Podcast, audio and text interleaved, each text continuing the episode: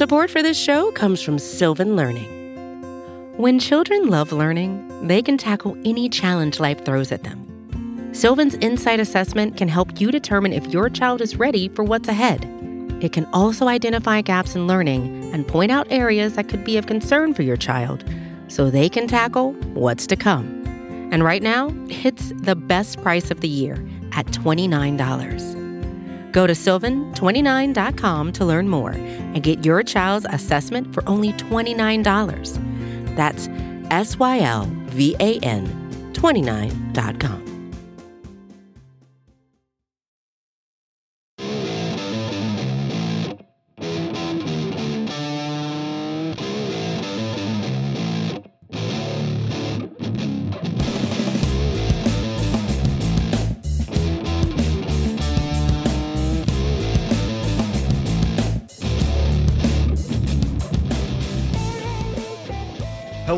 everyone, and welcome to episode 365 of the Battery Power Podcast. I am your host, Brad Rowland. It is Sunday, August 28th, and I am joined, as I often am, by Eric Cole. Hello, sir. How are you?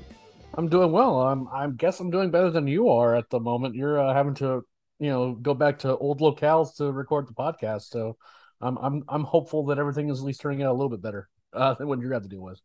Yeah, we don't often start the podcast with personal anecdotes, but uh, I I basically woke up uh, over the weekend to about an inch and a half, maybe two inches of standing water in my apartment, uh, and it was not as a result of the weather. It was a what I learned later to be a uh, a water heater calamity. So that was fun. Uh, I've been forced out of my podcast studio slash second bedroom. The carpet is up, all kinds of stuff that's gone wrong.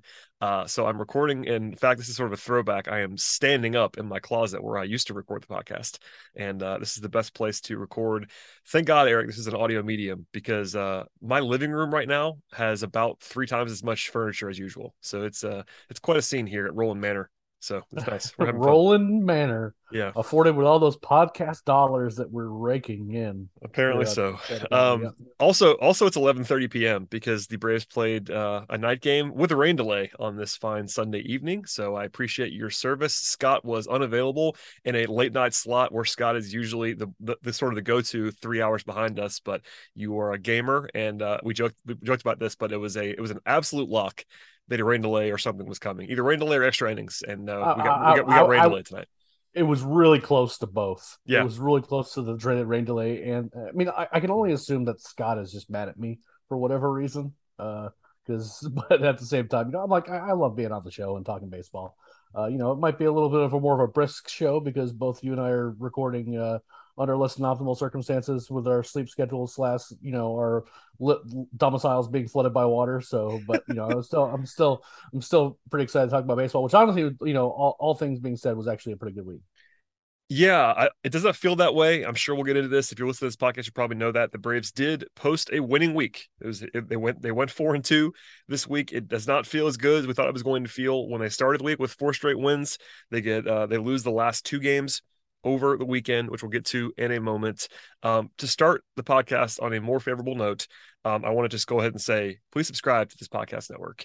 Um, Battery Power Podcast Network. We have four shows basically operating in unison for the price of zero dollars on the same podcast feed. So if you're a new listener, welcome aboard. We cover the Braves each and every day on this feed, and please subscribe and tell your friends. But um, beyond that, a sweep in Pittsburgh is where we'll start. Uh, Monday was the most competitive game and then they had kind of a pretty lopsided win on Tuesday, and then a very lopsided win on Wednesday.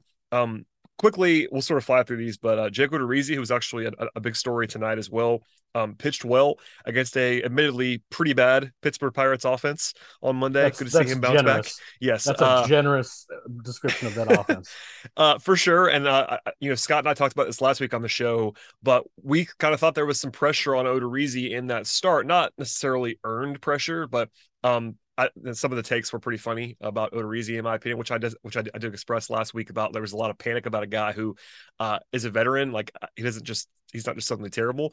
But I did think that if he if he had pitched poorly against Pittsburgh, uh, a bad offense, as we just discussed, uh, it would have been a little bit of uh, alarming for some. And he was quite good in that start, and uh, they ended up winning the game despite very little from the offense. They had the uh, basically it was just a two run homer by Michael Harris, who had another good week, um, but nothing else of note other than Ronald Acuna had two hits. But it was the first win all season long for the Braves with four or less hits. And uh, they got it behind Jake, Jake Odorizzi. So the combination of those two things, having their fewest hits in a win all year, and Odorizzi being on the mound, not like not likely necessarily, but uh, I guess they, they got for the Pirates. Yeah, it was actually the one game that I thought was like could be a real problem because you know I'm not saying that Odorizzi's bad, but I just it felt like over the course of that game that it really just felt like that would be one of those just dumb losses that you could just take, just because I mean like I think I think Pittsburgh is like genuinely awful, yes, and I think their I think their ownership situation is borderline like criminally negligent, but at the same time, you know it's just you know with Odorizzi like I wouldn't be surprised if he gave up three or four runs against the Pirates, and you know you're just gonna have games coming off a really like a high point the previous week you know, you're just gonna have some letdown games here and there.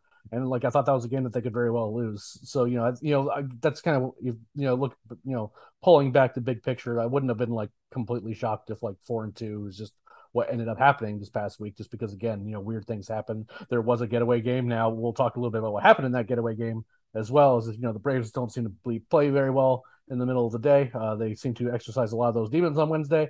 But again, I just felt like that there was like a, winning two out of three out of Pittsburgh seemed like you know not ideal because you're trying to chase down a Mets team that you know seemingly will just refuses to lose, and I'm I'm certain that there are Mets fans that feel the same way about the Braves. Uh, one in particular who's very vocal in his uh, displeasure for every time the Braves do anything good. He's just he's kind of over it, but at the same time, you know, it, I understand why that's frustrating, but I, I I take it. I took it like you know getting a sweep over any team in baseball is not something you should expect. You should you should just aim to win the series and kind of like average out to winning the series over the course of a week. And the Braves did that. You know, the, the offense was very impressive over the last two games. Uh, Odorizzi did look better in that game. He was just kind of locating his pitches better. It seemed like he was getting kind of getting the feedback from from hitters that he wants and kind of swinging at the pitches that he wants and swinging at. Uh, Michael Harris is still very very good. Uh, I was very happy to see Max Fried was really really good in the next game as well. But you know, again, it was just a really, really good series, uh, punctuated by an absolute beatdown there on Wednesday. Yeah, and uh, to your point there, we always try to stress this on the podcast. Like, you cannot just bank on a sweep in a three or four game series against any opponent. This is uh this is baseball. Things happen that are weird, especially on the road. Um, obviously a sweep was in play, and that's what ended up happening. But if you were projecting the series. The most likely outcome was a 2 1 series win. Um, and the Braves obviously did better than that, sweeping the series, but it is just what it is. Um, yeah, Tuesday was kind of a weird one in that they scored five of the six runs at once, including a home run by Travis d'Arnaud. Vaughn Grissom had a good had a good game, and then you mentioned Max Fried, who was dominant again against that bad Pirates offense. And the Pirates, by the way, had the second worst run differential in the National League and the worst offense in the National League by runs scored this year. So I, we're not just like speculating; they I, are I, actually that bad. I would I would have guessed that easily based on just the first. They're really really bad. Yeah, I mean, actually, the national the Nationals have a worse run differential than the Pirates and a worse record than the Pirates, but the Nationals just can't stop anyone. They uh, have well, the most. Patrick, well, yeah, pitching Patrick Corbin every fifth day will do that. Yeah, yeah. I mean, the, the Rockies have actually allowed the, have actually allowed the most runs, but given its Coors Field, that's not a huge surprise. That's part of it there, but uh, the Nationals just cannot stop anyone. Anyway, um, you mentioned it, but you know the Wednesday fourteen to two getaway day afternoon victory. The Braves, like you said, have been awful at times uh, under the uh, under the daylight, but uh, basically just a barrage of offense in that one. They had a five run inning, they had a six run inning. Uh, Matt Olson had a grand slam into the river in Pittsburgh. Um, and then that was a good that was a good one. Yeah, that was uh, certainly a fun moment uh, to have. Uh, we're of course uh, we enjoy Matt Olson's work on this podcast. And then like they didn't really need it, but Kyle Wright uh, was awesome as well against the again aforementionedly bad Pittsburgh offense. It was kind of funny because Wright I think probably could have thrown a complete game shutout if I had to guess. Like he had he threw 73 pitches in seven innings. Like he definitely would not have come out of the game had they not been up by a million. Um, and I wonder if he could have thrown a shutout, but given how like obviously they want to be careful with him, he had a dead arm recently, etc. Like it was the right decision to take him out. I just thought it was pretty funny. Like they were on on the way to, to a potential complete game that that you just don't see very often, but they just didn't need it because they were up by what 10 runs. Well, that you know, going into the last month of the season, why make him throw more pitches yep. than he has to? Uh, there's gonna there's gonna be situations where you might have to, you know, bring in some extra starters to give extra guys extra days off and things like that. When you have an opportunity like that where he's giving you seven innings and you can get him out of there on 73 pitches in a game that like it would require you to like bring back Sean Newcomb and you know tell him to throw right-handed to lose. Wow, shots and, fired at Sean Newcomb on a Sunday. Inter- interesting. I didn't know we were going yeah, back well, there. It's yeah, yeah. I mean, you could. I guess I could have gone with the Jonny Gomes. You know, like bring him out of retirement. You know, Dan Kolb, just go, go go real old school with like a Dan Kolb reference or something. I, I, like it. I like it. Uh, nice. Yeah. So you know, but you get that opportunity, you just have to take it. Um, and you know, unfortunately, the shutout ends up going away as a result. But you know, again, you win fourteen okay. to two.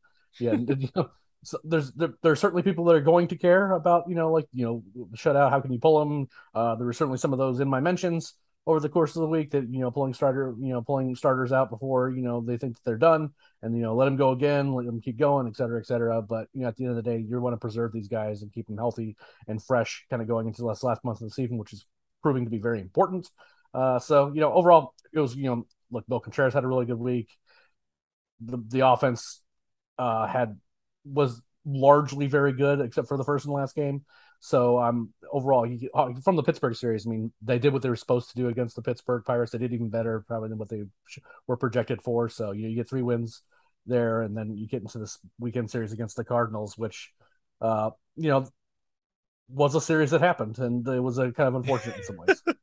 was a series that happened indeed. Just to put a point on the Pittsburgh series before we move on, um, at the end of Wednesday, the Braves had cut the lead or deficit in their case uh, in the National League East to one and a half games. Um, the Braves did not play on Thursday, and the Mets won, so it was back to two by the time they played again on Friday. But um, that was as close as it had been in a long time. So one and a half games was where they were in that spot, and uh, that's all the kind of you know taking care of business kind of thing. Uh, we will talk about the uh, Cardinal series in depth as well as the latest news and all the other fun stuff happening around this team right now. But first, a word from our sponsors on the podcast today. Support for this show comes from Sylvan Learning. As a parent, you want your child to have every opportunity, but giving them the tools they need to tackle every challenge, that takes a team. Now more than ever, educational support tailored exactly to what your child needs can make all the difference. That's why parents have trusted Sylvan Learning for 45 years as the ultimate teammate in their child's educational journey, instilling in them a love for learning and a passion for reaching the next level. And Sylvan's Insight Assessment can identify gaps in learning and areas that could be of concern for your child. It's a 360 degree view into your child's learning that you can't find anywhere else and helps ensure that your child didn't miss something in school that might put them at a disadvantage in the future. And right now, it's the best price of the year at $29. Go to sylvan29.com to learn more and get your child's assessment for only $29. That's S Y L V A N 29.com. Eric, let us dive into the more favorable of the results over the weekend, which was Friday's blowout win, 11 to 4 in St. Louis. That was the 15th win in 17 games for the Braves, so 15 and 2 over that stretch. Also, the 10th consecutive road win, which is uh, difficult to do. Uh, you know, home road splits are not always quite as huge in baseball as some other sports, but still, it's always easier, easier to play at home than on the road. So to uh, win test, test on the road is pretty impressive, and to do it in pretty lopsided fashion. Had 16 hits and six walks in the game on Friday. Contreras, Olson, etc. Uh, Spencer Strider was really good in that game. Uh, obviously, basically the that, was the fourth straight start this week where uh, I believe, yeah, all four guys who had pitched at that point this week, Monday, Tuesday, Wednesday, and Thursday, allowed one earned run or fewer.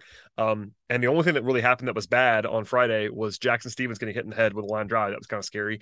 But other yeah, than that, uh, other than that, there was uh, not a whole lot to uh, be be frustrated about. I guess we can get into the bullpen stuff later and having to I, I shouldn't say having to choosing to use uh, both Minter and Iglesias in that game. Kind of maybe bit them a little bit tonight. But um, other than that, thoughts on Friday before we move on to the uh, less fun stuff from Saturday and Sunday.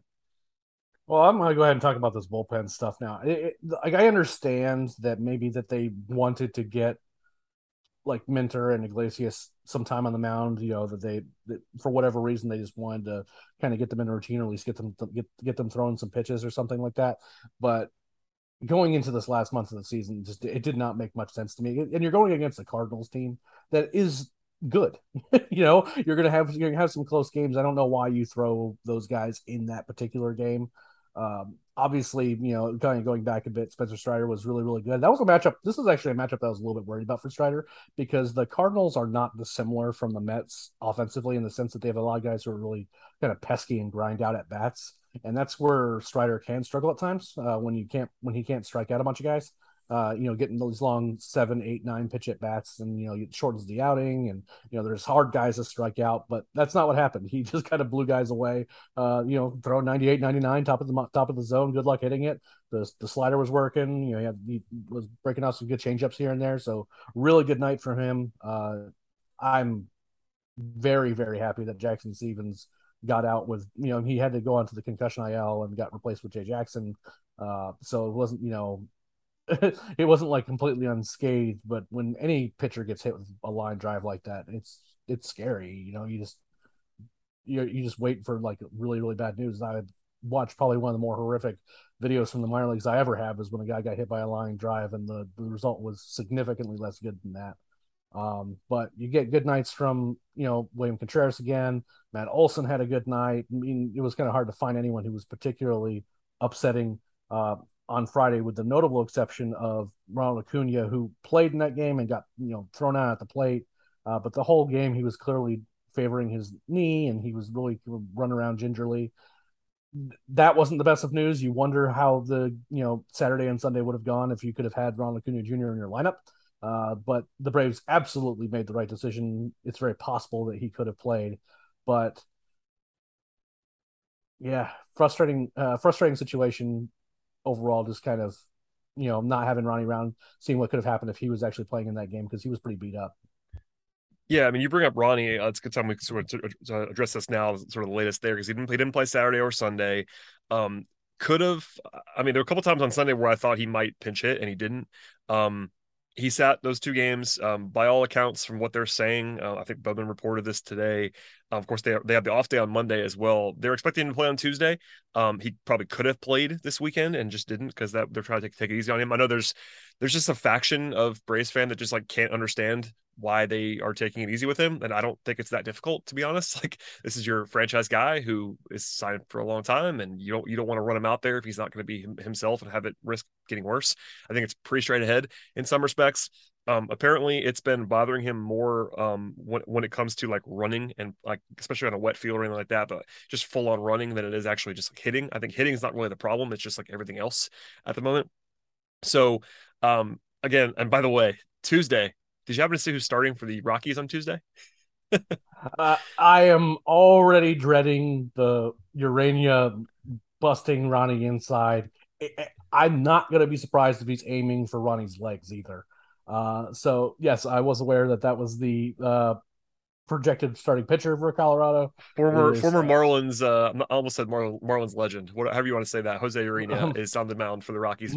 Marlins cast off. Yeah, uh, Jose Urena. So, and uh, he and Ronnie have a long, a long-standing relationship of some kind. So there you go. Well, um, it's not like it's not like Jose Urena has made a lot of friends around the league. Period. I mean, he definitely doesn't like Ronnie, and the you know the history between those two is very well documented. But it's not like Jose Urena doesn't have a history of you know headhunting guys who you know do good things against him or the teams that he go, that he plays for. So uh, it's definitely a concern I have uh, overall.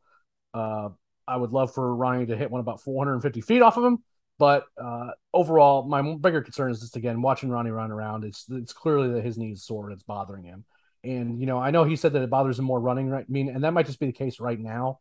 Uh, but he's also said in the past that sometimes that when he's hitting, it bothers him more than others. And you know, I don't know what the solution is there. You know, rest is clearly a very strong, uh, strongly recommended course of action. Uh, but I don't, I don't know if even like a knee brace would help. I don't, I don't, I don't know. Right now, he's just again, he's sore. He's coming off knee surgery, and a guy post knee surgery running around the way Ronnie does, uh, I'm certain doesn't help matters. Uh, in that you know, it's not like Ronnie's going to take a ton of plays off.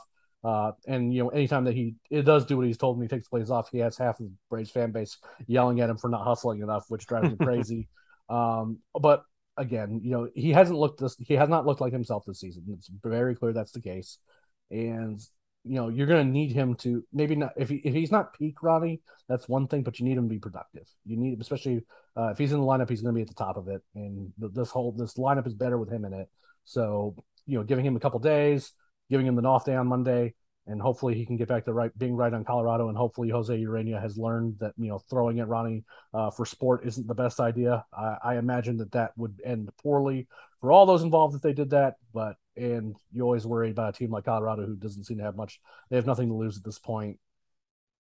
Again, a little bit concerning, but overall, my my biggest thing is just more like you know giving Ronnie the rest and seeing how things go on Tuesday before I kind of have any more concern beyond that. But seeing him run around that first game, uh, he didn't look right. Yeah, and you know they have a Snitker has a tendency, and this training staff has a tendency if they if they haven't if they haven't another off day on the following day, like the extra day, it makes sense. I think obviously they could have used him tonight, but it's one of those things where if you have the day tomorrow, giving him three full days off is probably a good idea. Um, and we'll see what happens on Tuesday. But uh, you know, as long as he plays there and looks like himself, no one will be panicking. Um, and listen, it might just be a situation where he needs the offseason, uh, a full one. Like you know, he came back in a year from less than a year from the ACL and maybe he just needs the offseason to get it to get it strengthened and just have the rest and that's required to like have it be like a hundred percent again, like an actual hundred percent. And maybe that's just going to be what what the deal is here the rest of the way. So just keep that in mind. But he is uh you know he missed his last two games and hopefully back in the lineup on Tuesday. Um to the two losses here. So Saturday ends up being a six five loss. They led the game four nothing, and, and then again they led to five to two. Um, d'Arnaud hit a three run home run, was the biggest play on offense in Saturday's game. Charlie Morton was not his best self, gave up a pair of two run homers on Saturday. He'd been really good, as we talked about last week with Scott and I, for about two months before uh, before Saturday. He'd been really good. He wasn't like terrible, but he wasn't very good. wasn't very crisp on Saturday, and uh, also walked three guys. But um, they were still leading the game at the end. Uh, it was five to four when Morton exited, um, and then Kenley Jansen had one of his worst outings of, of the season. Um, both bad, and I, I, will I will say a little bit unlucky as well, particularly the infield single that was uh, just kind yeah, of placed in cool. the right spot to tie the game. Um, I will say it's not that's not to, to excuse Kenley, who was not very good in that game. But uh, if that goes a little bit differently, maybe they don't lose at that point. Maybe they just go to go to extras or whatever. But uh, double walk hit by pitch that was the one that was crazy. An 0-2 count hit by pitch to load the base is, is a tough one. And then you walk home the winning run as well. So, you know, Kenley's been good this year, but that was not his best. And uh, that was just one of those nights in a lot of ways. Like there wasn't anything strategically that really bothered me too much. It was just like guys that you normally rely on, i.e. Kenley Jansen, just didn't have it. And uh, that was the end of that. Yeah, and there was definitely points in Morton's start where it felt like it could have been worse too. To see like yeah. there's a lot of base runners. Um, you know, obviously giving up two two run homers is never good, but at the same time, it felt like it actually could have been worse. Um, the Braves, I mean, again, the Braves led both of these games that they lost. So it's one of those things that on the one hand it stinks, and you start like, you know, like how much trust do you have in your bullpen, what's going on, and at the reality reality is you're just kind of getting towards the end of the season, and some of these guys are going to be a little bit gassed sometimes, and you're just not going to you're not going to get AJ Minter and Kenley Jansen on their best nights every single night going down the stretch here. Probably they're you know they're, there's a lot of miles on those arms. Uh, Charlie Morton is not a young man. He's going to have starts down the stretch here where he's going to, you know, have again not have his best stuff, and it's where it all kind of lined up this, you know, this weekend, unfortunately, and you know, in a series that, you know, you would have liked to win uh, against a team that you may very well have to face in the playoffs, but I, I, I still feel like the Braves matched up well against them. Kenley just couldn't find the strike zone at all, and it was, you no. know, it, it's it was very uncharacteristic because when he misses, generally it's not way out of the zone, and he wasn't. You know, he he just didn't look like he was anywhere close to, to you know where he was wanting to throw the ball and where it was ending up was not particularly no, close. He, he definitely didn't have. I mean, there was actually. I, I don't think I was thinking this at the time, but people were kind of talking about like maybe that maybe they they could have almost pulled Kenley in the middle of the inning because he looked so bad. Like it wasn't like it was a situation where it was only a couple pitches that he missed on that was home runs or whatever. Like he just didn't look like he had anything at all, um, command wise. And look, he's your closer. Like I, I get not pulling him. I'm not yeah, saying that they should never do it. Exactly. Zero chance. Agreed. But I, it, it was bad enough where that's not that's not the craziest idea in the world. I'll say that. But look, he had he had not he had not a lot of runs since August 5th. Like it wasn't like Kenley has been in this like slog. He's he's been good. Um, even when he puts guys on base uh, on occasion, again, he had not allowed a run since August fifth. So Yeah, not not a lot of clean, not a lot of clean innings, but certainly not the Will Smith experience. You know, the No. the, the the thing about Kenley is, you know, generally if he puts a guy on, you know, he's gonna get ground ball. He doesn't get hit. He doesn't get hit hard ever. Uh, the, and you know that that double is one thing, but that infield single was pretty brutal. yeah, Um, that was but, just uh, unlucky. yeah, that is what it is. yeah, you know, but at the same time, you probably shouldn't hit a guy when you have no two count against them. Yeah. Uh, you know, you know, when you have the bases loaded, you kind of get what you get, and unfortunately, that's what happened on Saturday. So, uh, again, not something I'm super stressed about. It was good to see uh, Travis d'Arnaud have a three run homer. He's had um, offensively, he's been a little bit kind of, I would say, very hit and miss, uh, and seems to be the the less superior offensive uh, player uh, in terms of amongst the catchers with William Contreras. But at the same time, you can play both of them because Marcell Ozuna rightly is not being put in the lineup, so that kind of works out okay to have, especially when these both guys are hitting well. So again, a bummer of a loss. Again, these are both games that were extraordinarily winnable, although Sunday was a weird game uh, in some respects in that regard, but uh, not something I'm drawing too many conclusions conclusions from. Uh, at the end of the day, the the the Cardinals' devil magic is strong, and that's kind of what happened to them. Yeah, uh, that's that's what I'll say on that one. Uh, to sort of break up the two losses, I uh, I'm gonna, we're gonna do a, a non baseball tangent here for a second. Uh, Eric, we have to discuss the Adam Wainwright country song. Uh, Do we really? yes, just because uh, it, it sort of took over Twitter for a few minutes, even beyond uh, Braves and even Cardinals Twitter, because it was a national TV game, a lot of a lot of extra eyeballs, uh, people that I, w- I was interacting with this about, not even Braves fans. Um, just if you somehow didn't watch on Sunday or had not heard about this yet, ESPN, uh, again, this is a national broadcast. This is not a Cardinals broadcast. It was a national broadcast. Yes, they were in St. Louis, but uh, they played Adam Wainwright singing a full. It wasn't a clip. It was a full song in the middle of an inning. Like as he was pitching, they were playing only this audio of him singing a country song for like a what a minute, minute and a half. Like it was a song level It was it, it was a while. it was a long time and uh let's just say the internet did not necessarily enjoy that choice uh, it, was just kind of bizarre because again this was in the middle of a competitive inning of baseball and it wasn't a blowout this is in the middle of a close game he is pitching and they are just literally the entire audio is is is, is wainwright singing while he's pitching and also they went back to it in the outro of the inning uh, I just have Yeah, to say yeah. this was a bizarre choice as someone who watches a lot of baseball. The, the entire broadcast. I will say that I'm pretty notorious for muting the broadcasts, so I didn't. I, I often do as well. And honestly, I usually watch the national ones more just because I feel like uh, I don't know what's going to be said. The local broadcast, um, we will avoid for now, but I, I don't listen most nights. Uh, nationally, I just kind of I kind of want to know what, what they're talking about most of the time. And this is one of those like you know it's a night game marquee thing.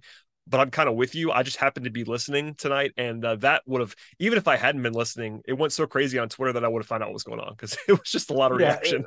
It, it was certainly bizarre. The uh, MS Paint uh, little segment that they had as well was also um, yes, a thing that happened. Um, you know, I- there was a point where Sunday night baseball broadcasts were good, and um, yeah, that's all I'm going to say about that. Is that it I will say now it, it is it is better now than it was in the A Rod uh in the A Rod. It, it's a it's, it's a pretty low bar. It's better now than it was then, but it's not. that that that is that that is the lowest of bars. I mean, like, yeah, I, there was there, there was a whole argument happening. is- I'm not sure if you saw this about like what was better between uh because Saturday night was a Fox game, a Fox national game with uh with Braves legend John Smoltz on the call, who nobody likes uh anymore. so it is one of those things like people were arguing You about which, you would not worse. know you would And, not uh, know that John Smoltz played for the Braves if you listen to that broadcast. That's all I'm gonna say. About Well, and even like, and look, I, I'm not like this is not the Homer podcast where we complain about the announcers being un, being unbiased. I, I did think it was pretty hilariously uh, Cardinals uh, driven on Sunday because like every single bit that they, and, and granted you're in St. Louis and I get that that's part of the appeal of this like national broadcast is like you're showcasing the city that you're in, but they had Bengie Molina in the broadcast booth in a full uniform. full uniform, full uniform. that was incredible. Um, anyway, we'll get we'll get off this, but I had to I had to talk about the the song because it was between that and the uniform thing for Bengie Molina, it was just a lot going on. Um, yeah, th- I, I hope that their post production meeting about Sunday Night Baseball after this one um, kind of revisits what their plan was there because that was uh, yeah, that was something. Okay, back to baseball after that short uh, sojourn. Um, so generally speaking, it was a maddening game on Sunday. Uh, the offense uh, for the first six innings was very unlucky. The Braves, uh, in typical Cardinals devil magic form, every single Statcast, every single eye test, uh, exit velocity, every single metric you want would tell you the Braves were hitting the ball a lot better than the Cardinals were through six innings, and it was tied at zero uh, through five anyway. And then it was actually the Cardinals leading despite having much worse metrics than that. Uh, Dansby Swanson, though, had the uh, what we thought was going to be the biggest swing of the evening, a three-run home run to go from down two nothing to up three to two with two outs in the seventh. His first home run in a long time. Um, Scott, our fearless co-host, basically called it on Twitter. He talked about how how Dansby had been struggling and said he was due, um, and it was a big spot for him. And then he promptly bombed. So Scott, hello, thank you for that. Um, but you know, at that moment, Eric, we were feeling pretty good about things. Um, I do want to go back to Odorizzi in a second, but uh, if you have anything else to add about that, because you know Dansby's been a big topic recently as well. He's been he's been kind of struggling in Dansby fashion uh, after his, of course, his scalding hot first half of the season. He has been uh, below average at the plate recently, but that was a heck of a swing and uh, kind of true to Dansby, uh, right center field as well. Just a great like professional swing, and I was surprised I got I got I got over the fence off the bat but it was like a 418 like it was a real towering blast at the end of the day. Well turning around a 100 mile an hour fastball that you yeah. definitely get a little bit of help uh, coming off the bat. And anyone hitting a home run on a pitch that's 100 miles an hour is wild to me just in general. So you know it was a really a, a good at bat over a, a, in a game where Dansby hadn't had a lot of good at bats a lot of first pitch you know first pitch outs and then his first at bat now we'll talk about one of those outs here in a second, but like his first at bat, he just like watched three pitches and, just, and then just sat back down. Like you know, Wainwright just ate his lunch uh, on three pitches that were very clearly in the zone. So I'm not really sure what Dansby was looking for, but that wasn't it, I guess. Um, so it was nice to see him get a good hit. He, you know, I, I he had his first that was his first home run since August seventh. The one before that was the middle of July.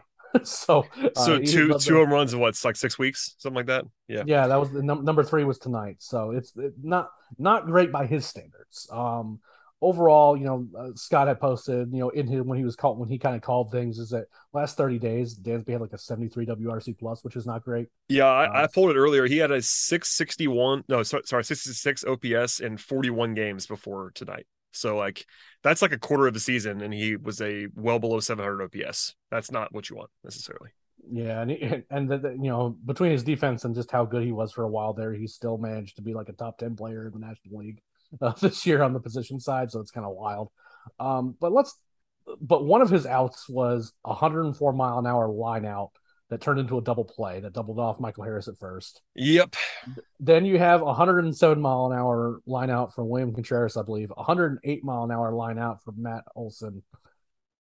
It felt like the the devil magic was at work, and I mean, at one at one point they had these six, the Braves had these six hardest hit balls of the game. Four of those six were outs, and they were losing two to nothing. it was yep. like, okay, and, this is going and, well and and to break up the Jake Odorizzi no hitter, I hate to spoil it for folks. Oh yeah, that went into the sixth inning was a 355 foot home run on a pitch that was probably three inches outside. Yeah, it was and way outside. Hit, it was like right the, hit, first and, row. Like, and that the and that the hitter had no idea where that ball went. No, he, he, thought, I, he, he thought, it was foul. He thought it fouled. He thought it fouled it off. Yeah, and said uh, again, th- this game was just Cardinals devil magic. There's just all there is to it. I mean, I mean, the, the, bullpen management got real weird. I think that they're like the Braves had like plans in place and they just abandoned those plans, and that resulted in some really weird choices being made. But overall, just kind of, you know, the the Cardinals devil, devil magic was back. I'm just glad they didn't, you know, score like ten runs in the first inning again or whatever. Yeah, we're not going to do what we would do in a playoff series and do like a 20 minute breakdown on the bullpen management tonight. But uh to your point there, um, it was just a little bit odd all the way around. Um, for one, um, Odorizzi, who I know I kind of uh, took the side of a week ago, and I think I still will do that now, um, just because I thought the panic level was pretty unreasonable a week ago from Braves fans on Odorizzi. Like he's not, he's not. My, basically, if you miss this, my, my take is that he's just kind of the guy he's always been, which is a pretty good fourth, fifth starter. Um, and that's what he is. Uh, versus last last week, Braves fans were like ready to cut him. Um, and this week he was really good, but like he's still the same guy he was before. Um, regardless, though, they left him in after the you know we all know that with a no hitter he was never going to come out, but once he allowed the first hit, which was the home run, to be losing, uh, he also was allowed to face Goldschmidt and Arenado, the arguably two leading M- MVP candidates in the National League. Um, that was curious for the third time. Uh, and then they went to Dylan Lee, who had been struggling, and he was the only guy in the bullpen at that point. So they were definitely not playing it as aggressive as you might think with the bullpen with a day off on Monday. Um, in part because, like we kind of said earlier, they we assumed anyway, at least I did, that they did not have AJ Minter and um, Iglesias available in this game because they had pitched Friday and Saturday. Uh, and I think by the way that Snitker operated this game, I think he didn't plan to use Minter because even beyond that, I guess he I, I didn't hear this, but I was told by somebody on Twitter that he at least the radio guys conveyed that they were trying to stay away from Minter and Iglesias, which I definitely believe. Like he does not usually use guys three days in a row. So I think they just kind of operated like they weren't going to use Minter the whole time until they took the lead. And it was like at that point, okay, we're now we're gonna use him, even though we weren't going to. And he just didn't have his normal stuff either. Like Colin McHugh, who pitched in the seventh through four pitches, number one, and then came out for Minter. I guess because they were winning now instead of losing. That's all that changed. Okay, so so here, here's my fundamental problem with the, like the like the bullpen management makes up a lot more sense to me if against two arguably the best right-handed hitters in the National League right now, in Goldie and in Arenado. Why would you throw the lefty reliever that you have in your bullpen who's probably struggling the most versus throwing Colin McHugh, who's been good and is used to throwing multiple innings? Yeah, and that, you're, talking about, you're, talking, you're, talking about Dylan Lee too. Like it yeah. So like you, you you so if you throw Colin McHugh against Arenado and Goldie. You don't have to throw Dylan Lee against them. Then you can probably play play some matchups as opposed to you keep it then you keep Dylan Lee in for a hitter and then you bring in Minter and it turns into again this kind of turns into a mess because now you don't have like a guy that you could potentially throw multiple innings if you're keeping the game close which the game was close as we know Snitker's not next I mean, just, if the, if the if the if the if the Braves are down one or two runs that is no longer high leverage. We've made that joke on the podcast whole it was it's 100 percent true though. It happened it happened again in this game and no honestly it felt like and I, don't I don't know this. Maybe he said it. We're recording obviously right after the game, so maybe he's maybe he even addressed this. I, I don't know if he was asked about it or not. It it really did feel like they were planning on having because other this is the other thing. They probably would have had McHugh start the seventh if they had Minter available, right? Because why would Dylan Lee have started the seventh inning? Like Lee, Lee finished the sixth. Why would he have started the seventh if McHugh was going to come in the seventh and not pitch the eighth. It felt like they were trying. He was trying to patch together without Iglesias and without Minter, and have McHugh throw multiple innings, not like full innings though, like close the seventh, open the eighth kind of thing. Did not feel like that to you?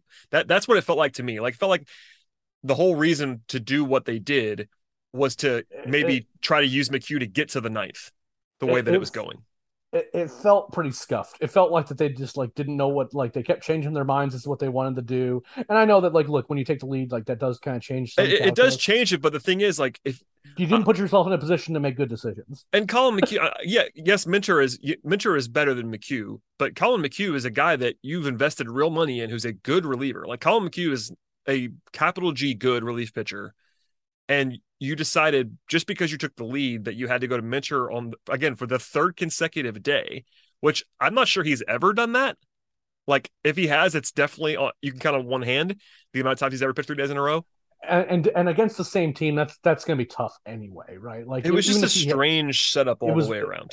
Yeah, again, it, it just felt scuffed, and, and, I'm not. There's a lot of things we don't know exactly who was available. You don't know what. No, and I mean, we like, never, well, we what, never what, do what, for sure. And, and, what, what if McHugh comes out and says, "Hey, something doesn't feel right," you know? Well, and the fun, the funniest thing, maybe of all, is that Minter recorded two outs in his stint, and the two outs were against Goldschmidt and Arenado. yep, and got their two best then, hitters, and, and they gave up two, the two home run. Yeah, two home runs. The two home runs he gave up were not cheapies. No, um, they were bombs. Uh, you know, uh, Tommy Edman that was the first pitch, at least. Like Edman was kind of just ambushed one. It was the first pitch uh, that Mitchell threw the whole game, so that that just happens. Like it's unfortunate, but the the O'Neill one was like you know that was a regular situation. There was no there was no ambush there. It just got hit Yeah, a mile. uh, definitely would definitely would have been better if you know Austin Riley hadn't made an error that would have prolonged That the inning. Uh, Might have ended the inning. Yes, that that, that was actually Um, conveniently let, left off the analysis by like our our friends uh, most places. It's just it's always funny to me uh, who gets the attention when things go wrong, and uh, Austin is popular and does not usually ever get any any, any negative attention. all I will say is that if I mean, look, Austin Riley has been so good He's been awesome. all year. He needs to spend the entire offseason learning how to field balls and coming in on balls. If he I was that- actually surprised that, that, that they called that an error a little bit. Not that it was, it should have been an error. Let me say that it it, it wasn't like a terrible, terrible, terrible play, but No, it was it, it was, it was a pr- it was a prime it was example. a hard, it was it was hard, yeah. yeah, it was a prime example of one of those plays that often is not uh remembered or captured in like a traditional score way. And this one was because they called it an error, but they could have called that a hit pretty reasonably, I thought. Um, and they didn't. But it's one of those things like that's the kind of play that if you're wondering why Riley gets picked on by the metrics, that's that's one of the reasons why. Um, one of them. Obviously, there's range stuff too and all that stuff, but it, it was just uh, a that, that was kind of just like left off from the analysis that I saw. Like there was like basically no one mentioning that that would have ended the inning.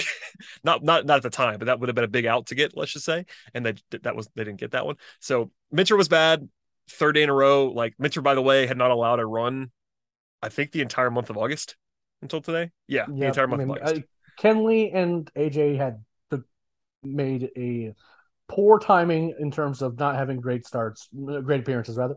But overall, you know, I, I'm, I'm I refuse to kill kill them over just not you know it just sometimes they line up like that and you lose a couple games as a result of it. Uh, and you know again that was a tough play before that Riley had to make, but it was. you know, at the end, Yeah. I, I hope it highlights that one of the the biggest things that hurts his outs above average, you know, and all of his other defensive metrics is that coming in on balls he's not particularly good at. It's why that it's one of the reasons why you see teams being willing to at least try to square up and bunt because you know going to the third base side you could very well uh, get some positive things happening. It's exactly what happened. Um, And the Yeah, the Minter thing, you said it like the Minter thing. Like if you're like super mad at AJ Minter right now, like I, I you know, he gave up the lead and they lost the game, but like he had been awesome for a month. Like it's just And guys I'm- are not I'm gonna not be even- perfect every night. It is what it is. Um, I'm, I'm not, Third I'm day in not even sure that. Yeah, and I'm also I'm not sure that that pitch to Tyler O'Neill was even all that bad. That's a place that I think he wants to throw to that guy.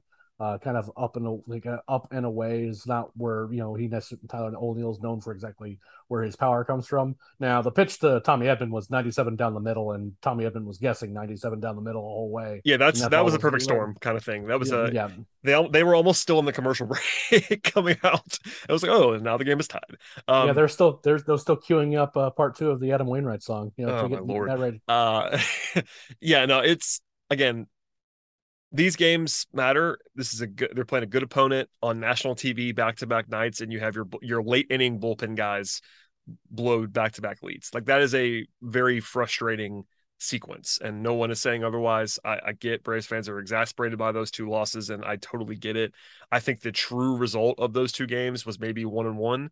Um they're both very close games kind of uh, you know of course the braves did lead saturday's game almost the entire way.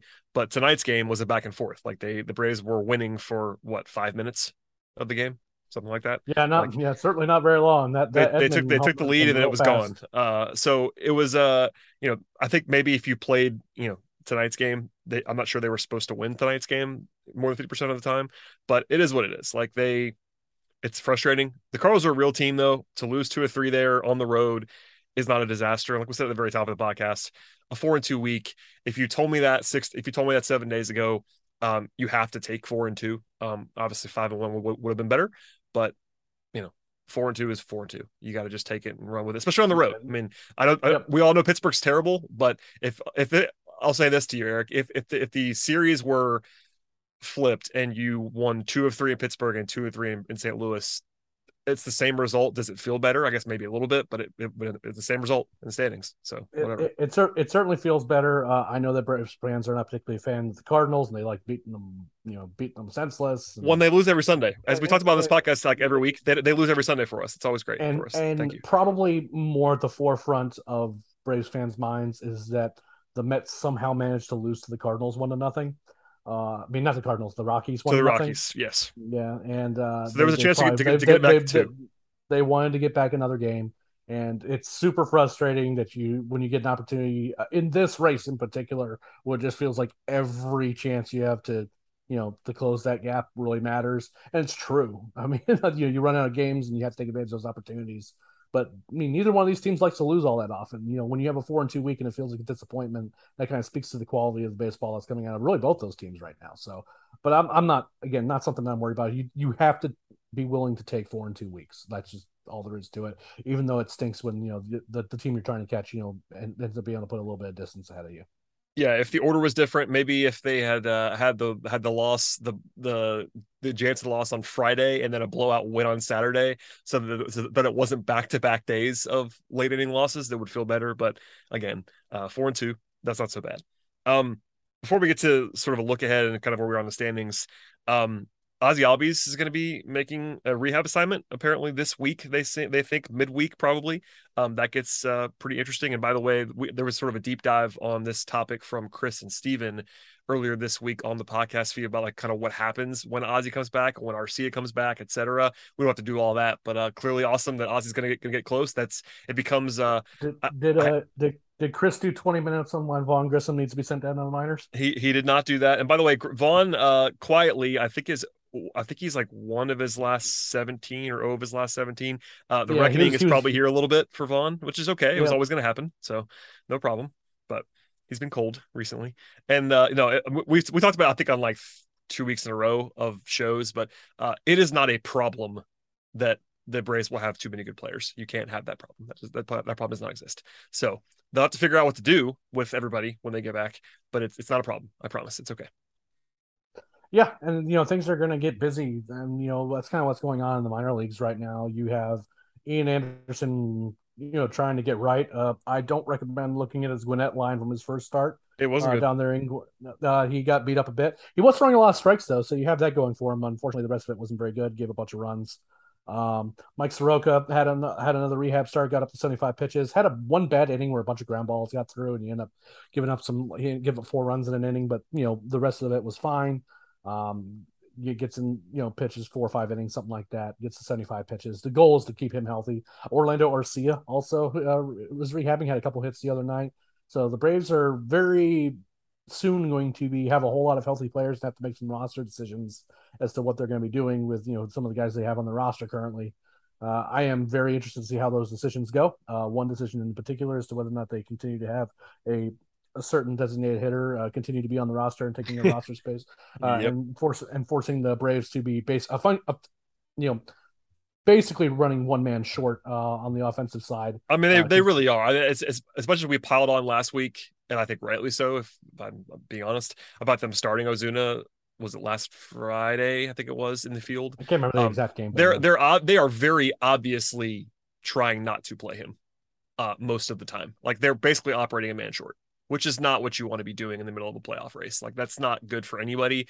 Um, one of the popular theories, and again, I want to, I want to recommend listening to that whole longer, longer chat between Chris and Steven. But One of the popular theories is maybe maybe when Ozzy comes back, that's your cue to move on from Marcell. But I think it's probably not going to happen. If I had to guess, I still think that um, according to that Rosenthal report, et cetera, they might just wait for the legal stuff to play out. But man, it's tough to play a man down I mean, it, it, it's less it's less tough in September when you have uh, two extra roster spots to play with, but uh, they don't want to play him very obviously. So I wouldn't want to play him either. To be well, clear, yeah, but... and, and, and, it matters less because you have the DH. You don't need as many of those bench spots. You but... do not.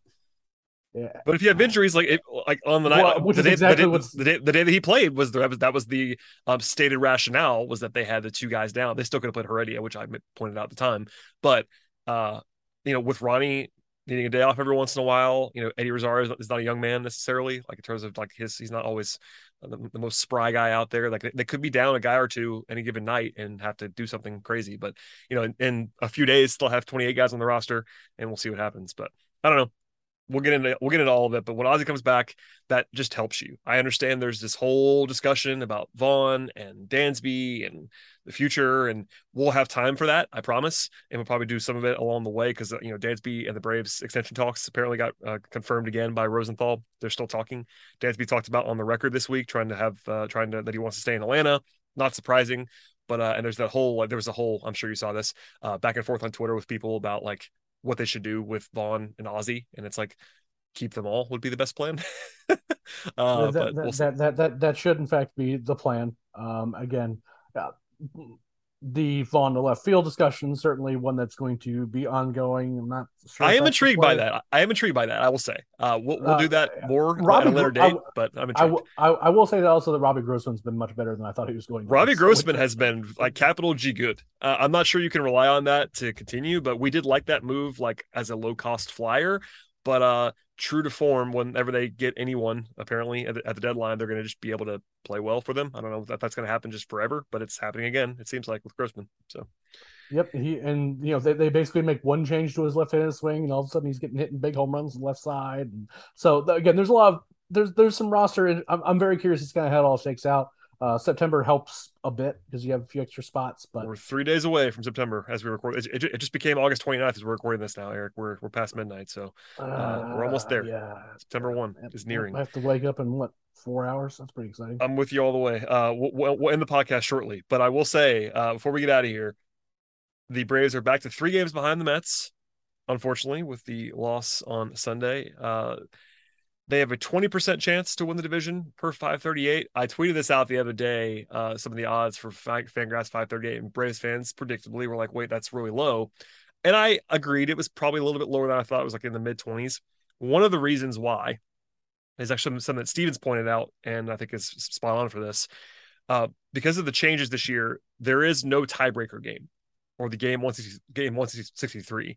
So uh, it is head to head only so if two teams tie, it's head to head, and the Braves are currently losing the head to head series with the Mets nine to seven. Now the Braves do play them three more times. So if the Braves were to sweep the Mets in the last series uh, that they play, that that would give them the edge. But you can't bank on a sweep, as we talked about earlier on the podcast. You can't just assume a sweep. I think the most likely outcome, of course, is the Mets will win the season series. The Braves still can win it.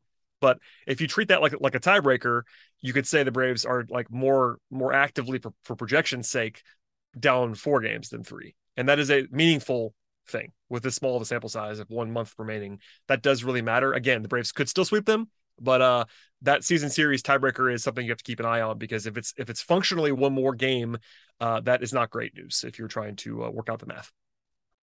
Yeah, and you're. I think that a lot of that is going to be actually be settled over the course of the next week and a half or so because you know we'll get into it a little bit. The Braves are gonna they have the off day on Monday, and then they have two home series against the Rockies, who are really bad. Two very uh, very favorable home series this week. Yep, yes. and and then and then uh, you have three games at home against the Marlins, which are also were also not good, although they continue to be spooky to me because they have you know Sandy Alcantara and some pitchers who actually can throw the ball. Whereas they're not they're the, not as bad by the way as the Pirates and the Rockies. Like the Marlins are not good, but they have a run differential that is minus 70 or so right now. Like that's they're not good, but that's like a almost directly in the middle of the pack of the National League. Like there's basically seven good teams in the National League, and then the Giants are like the middle team at eight, and then you could argue the Marlins are the next team behind them. So yeah, maybe, I could see maybe, that. Maybe, maybe the Diamondbacks. It's one of, either the Marlins or Diamondbacks, are you know, either either nine or ten in the National League right now. So they're not good, but the Marlins, to your point, there are not like horrific in the way the Pirates and the uh, Rockies are. So no, whereas the Mets have a three game series against the Dodgers. Now the Mets are at home, uh, which does matter in some but respects. The, the, the, Dodgers are the Dodgers are the Dodgers. Uh, the, the, Dodgers are probably the last team the Mets want to see right now. Uh, but then the Mets get the Nationals, and then they get the Pirates, Eric, do you know the do you know the Dodgers record right now? Uh, I, I do. It's in front of me. The Dodgers are 88 and 38. Yeah. Okay. Uh, somebody tweeted this out the other day, and I had to check it, and it's still true now. The Dodgers have a better run differential than the Braves and the Mets, two very, very, very good teams combined. The Dodgers have a yeah. plus 285 run differential. Yeah, right the, the, Mets can the Mets can have fun with that. I'm not, Ludicrous. you know, if uh, so yeah, go go Dodgers is the uh, is the short answer there this week against the Mets. That's that game's that's that's happening in New York Tuesday, Wednesday, Thursday. But uh, you know, as many has talked many have talked about this, the Mets have a very favorable schedule the rest of the way. Um, so especially after the Dodgers series. Yeah. So uh, it would be nice the Dodgers will win some games. Uh, this is probably the only week of the season remaining where the Braves have an easier schedule than the Mets because the Braves have those two easy series we talked about with the Rockies and the Yeah, Marlins. and the- followed by Oakland, who I don't know Yeah. where the where the, the they rank amongst the worst teams in the league, but they're right there with them. So Oakland's very you know, bad, although they, although they did just beat the Yankees twice in a row, which is funny. Um, and that's by the way, baseball again, as we talk about all the time on the podcast. But uh, this is a big week. To your point, I, I think if if the Braves go out and post a four and two, five and one kind of week at home, that would be very useful against two bad teams. And then you're just hoping the Dodgers do Dodger stuff to the Mets. That's that's the hope this week, and you can close the gap a little bit. Because if you get it, if you keep it within, you know, one or two um, after this week, um, being that it's three right now, you want to make up. I would say you want to get at least one game off the Mets this week. I would say, just given the schedules. Um, Yep. So we'll see if that happens, but that that'd be pretty pretty useful over the next over the next seven days. Both teams off on Monday, so there's nothing really to, to sweat if you're a Braves fan on Monday, short of like the big picture stuff. But uh, Tuesday, Tuesday through Sunday, both teams in action every night, and uh, you want to steal one hopefully. Yeah, you have to hope, uh, and you have to hope that the Mets stumble a little bit too. You know, maybe it'd be nice if they, you know, for however it would be possible, that the, the Nationals even did some damage against them. But again, you can't really bank on this at this point. At the end of the day, the Mets are playing really good baseball right now. They have a are. really easy schedule the rest of the way. So, you know, the the Braves just have to handle. I mean, it's one of those things where if the Braves play, you know, if they basically have four and two weeks the rest of the season, you take that every time, uh, and it still might not be enough to win this division. Which again, it's just kind of speaks to what the Mets are doing right now. It's Well, that's actually something that's actually a great point. I mean, if you this is obviously it's sort of simple math, but if the Braves were to go four and two every week, that's a winning percentage that you would love. That's a that's a hundred plus win pace, uh, and that may not be enough to pass the Mets with this sample size, because the Mets, um, given their schedule and their team quality, you probably project them to play not quite that well, but they have a three game lead that might be four when you factor in the tiebreaker. So uh, gonna have to gonna need some help from the Mets, I would imagine. Like I, I, the Braves could certainly close on an absurd run. Uh, they have 33 games remaining. Um, could they go out and play, you know, 25 and eight baseball? They could do that. Could you bank on that? No, you can't. You can't project 25 and eight. So What- you're probably what- gonna need some help. one thing that I'm keeping an eye on, and Chris mentioned this in the Slack the other day, is that the Mets are basically having to throw Adam Ottavino and Edwin Diaz basically every night. Yeah, they don't. They don't have a lot of depth in the bullpen. That's true. and, and and they don't have a lot of depth in that rotation either. So I don't think it's necessarily a lock that the Bra- that the Mets just like you know go like twenty two and oh, three Oh or whatever. definitely not. No, no. But at the but the things could get interesting. But right right now it's based on the strength of schedules and stuff. It's going to be tough to overcome this deficit, and it's not anything the Braves are necessarily doing anything wrong. No, we said this last week on the show. It's I think it's still true now. As of yesterday, I know this is true. The Braves were currently had their best winning percentage since 2003 and they had their best run differential per game since 1998. And they're not winning the division. we're, we're, yeah, we're, we're, not going to talk about that 98 I understand. I'm just saying like yet, Uh, yeah. there we talked about this a little bit more last week too, so I'm repeating myself. But there's this feeling because of nothing the Braves have done. It's because it's basically just because the Mets are playing, but the, the Mets are playing great.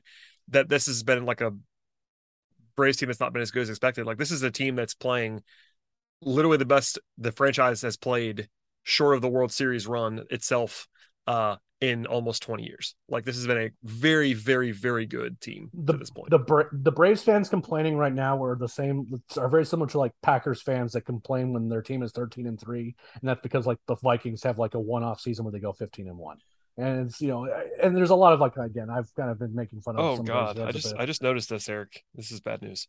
Uh, the Mets at the moment have the second easiest remaining schedule in baseball, and that includes the Dodgers series. So if the, once the Dodgers series is over, I'm pretty oh confident it, uh, they'll be number you- one. I- I would have guessed number 1 just by looking at the schedule I mean that that schedule is so it's really bad. soft It's really soft. They they, they still with, with still- the notable go ahead. the Dodgers and the notable exception of going against the World Series champion Atlanta Braves. Yeah, they have three. Basically, the Mets have three difficult series remaining. It is the Dodgers this week. That is the Brave series, and then they play the, the Brewers one. They put the, the Brewers one more time. But they also have seven left against the Pirates, six against the against the Nats, five against the Marlins, three against the A's, three against the Cubs. Like they just uh don't play a lot of tough teams down. I, I. I need So- some of these bottom dwellers to play spoiler. Figure it out, make it happen. Eric, I'm not, I'm not sure if you've heard this before uh, in the midst of the never ending a debate between Mets fans and Braves fans about strength of schedule that uh, division teams basically play the same schedule. I'm not sure if you know this over the course of the season, Eric, but uh, uh, little known fact here: division rivals basically play the same schedule. It's it's just breaking news. I wanted to let everybody know that over the course of the season. So you heard it here first. Whenever a Mets fan tells you that the Braves have only been this close because they played a soft schedule, remind them that they teams play the same schedule. I mean, I'd, I'd com- I would complain if I had to play against the Braves this much too. So you know, I, I guess it is. I understand. All right, Eric. Well, we have said lots of things. It is post midnight into Monday at this point in time. Please plug anything you've got going on. I know we have been cooking on the minor league side as well. The season's going strong. I learned something new today um, that I probably knew already, but I've forgotten that basically the minor league schedule goes deeper into September than it usually used to. Um, that's nice for content. It probably is not nice for your sleep schedule. But uh, what's going on on the minor league side and everything else? Uh, well, things are slowly winding down. The Florida Coast League and the Dominican Summer League they just ended this past week. Uh, so then we have the lower minors. They end on September 11th. Then the Mississippi goes about one month after that, and then Gwinnett runs through the end of the week, end of the month, uh, presumably just to kind of have guys playing in case they need to do any call ups for any injuries or anything like that. So things are winding down on our end. Uh, we're going to be having a kind of a rookie ball, you know, Dominican Summer League, Florida Coast League roundup that I am supposed to be having in my hands to hopefully post by tomorrow. Uh, I'm going to talk to Matt about that, make sure that's actually happening. So keep an eye out for that. We're, you know, and as things wind down, we're going to start doing rolling into our mi- minor league reviews where we talk about each of our each individual player that was, you know, of note, uh, how their years went and things like that. That'll kind of roll in once the as seasons are starting to end and we're kind of starting to get more off-season content. But make sure that you follow uh, me at Leprechaun with a K. You can also follow Garrett at Braves MILB. Make sure you listen to Road to Atlanta tomorrow, where we give everyone an update, uh, and follow Brad Rowland for your, your uh, all your Hawks needs. He's um, he's uh, he, he he is he, he is quite the source of information for both Braves and Hawks information. Um, and you know, if you want to tweet your takes about you know University of Michigan football, um, you know, thoughts on what how the Falcons are going to do this year. All those things are things Brad loves to hear. So make sure you make sure you send him a tweet. I disagree. Uh, no, I'm kidding. Uh, bring it on, folks. We try to interact with people as much as possible.